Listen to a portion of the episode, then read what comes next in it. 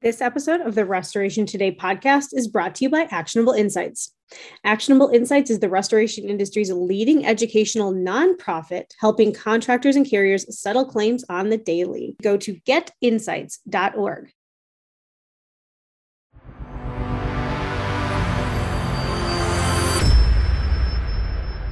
Hey there, thank you for checking out a special episode of the Restoration Today podcast. Today we are talking cat work and catastrophic loss after Hurricane Ida hit the Gulf Coast. I am joined by JP Corpy and Jerry Harwell. They are both from K Factor. Um, we are talking more about um, the insurance side of things today. So, JP, I'm going to toss it right over to you. Share us, share a little bit about your background, both as a restorer and now a public adjuster. Well, hey, thanks for having me. Um, my name is JP Corpy. I am the owner and founder of K Factor Advocates. Uh, K Factor is home based out of Montana, but we have people scattered through uh, the upper Great Lakes region.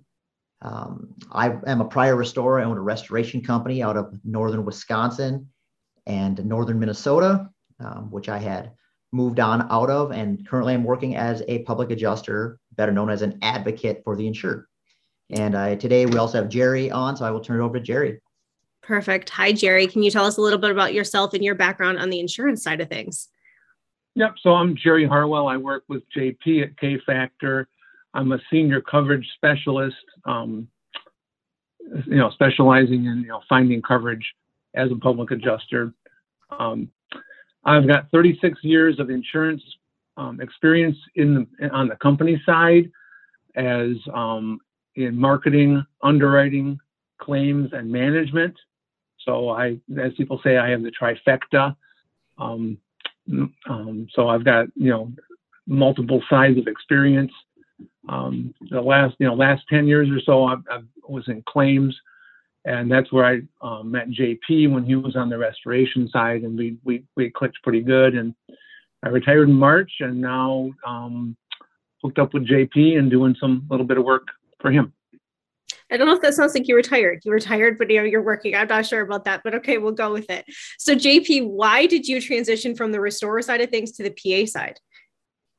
That's a great question. Um, on the restoration side and in the insurance industry, primarily you see two sides. You obviously see the corporate side, the carrier side, and the restoration side, but we've kind of missed this middle piece, the insured. What do we do about this? This group of people out here that's kind of stuck between the two tug of wars in some aspects. Um, so really, I got into it to be an advocate, to be a voice for them, to understand and help interpret what are they dealing with, to explain to them what is the next steps, to explain to them, you know, it's going to be okay. We're going to get this walked through and and, uh, try to help them through that process. Okay. All right. So, Jerry, can you talk a little bit about what a claim would look like if it's like a, a large loss claim or something um, where it's it's a complicated loss that needs to be dealt with? What does that look like on the claim side of things? So, on the claim side of things, every claims adjuster has an authority limit, both both claim size and check size, uh, payment size. Excuse me. And um, so that's one thing I think people need to be cognizant of. Um, you know, if usually if it's over a certain size, it has to go to a manager, and then sometimes um, you get the home office people involved, and sometimes that's when it can get sticky. Okay. All right. So, what kind of partnership does a public adjusting firm have with the? I know that the, the partnership really is with the homeowner or the property owner, but how can maybe a public adjuster and or an advocate and a restorer work together in a cat situation like Ida? That can kind of be for either of you? Well, I'll look at it from the aspect of the an advocate, especially like ourselves, who have a very deep restoration background. We can speak the same language as the restorers. We can really help understand and, and quantify what they're trying to do. So there's not this lack of communication between the entire party once you start bringing in that home office and we start bringing in the insured, once you start bringing in um, the re- restoration contractors, we can actually help facilitate, and communicate. And that's really where a lot of the breakdown happens at.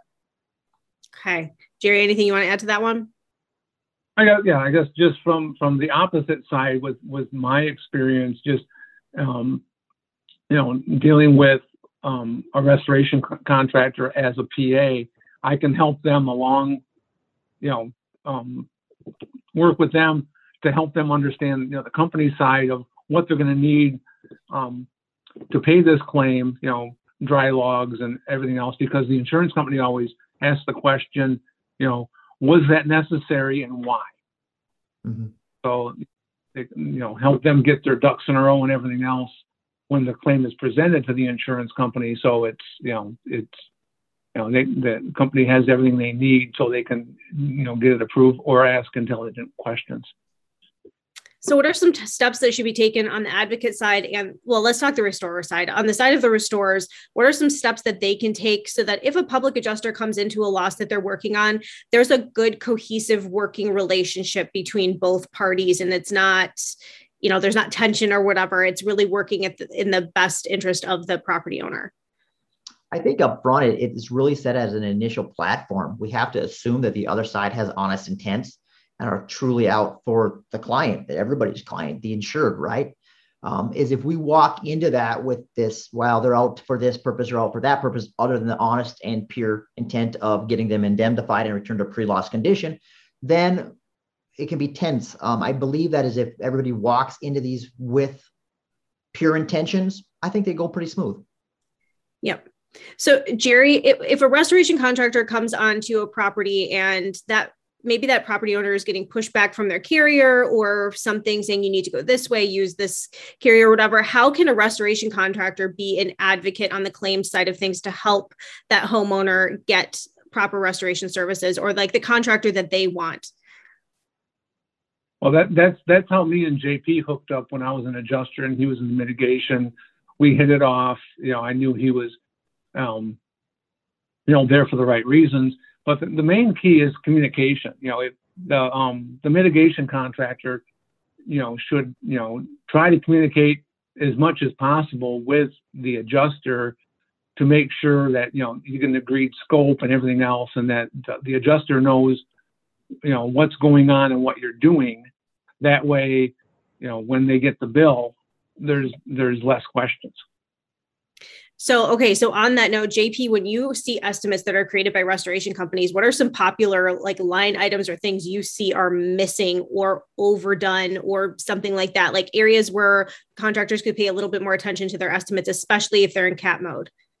You know what? I don't really see a lot of that. Really, what I see is the documentation behind the line items. Mm-hmm. Uh, most of these guys that throw in line items, they're they didn't just say, "Hey, there's a button, let's hit that." There's a reason that line item is there uh, the big thing is, especially when we're in the frenzy of the cat, let's make sure we document it. How come? Put an F9 note, put an attachment, put a PDF.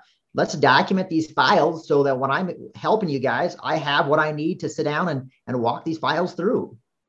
So, what is some of the most helpful documentation that you're finding now in the industry? Is it like Matterport, DocuSketch, um, just lots of good pictures? I mean, what kind of technology are you seeing that's kind of key right now?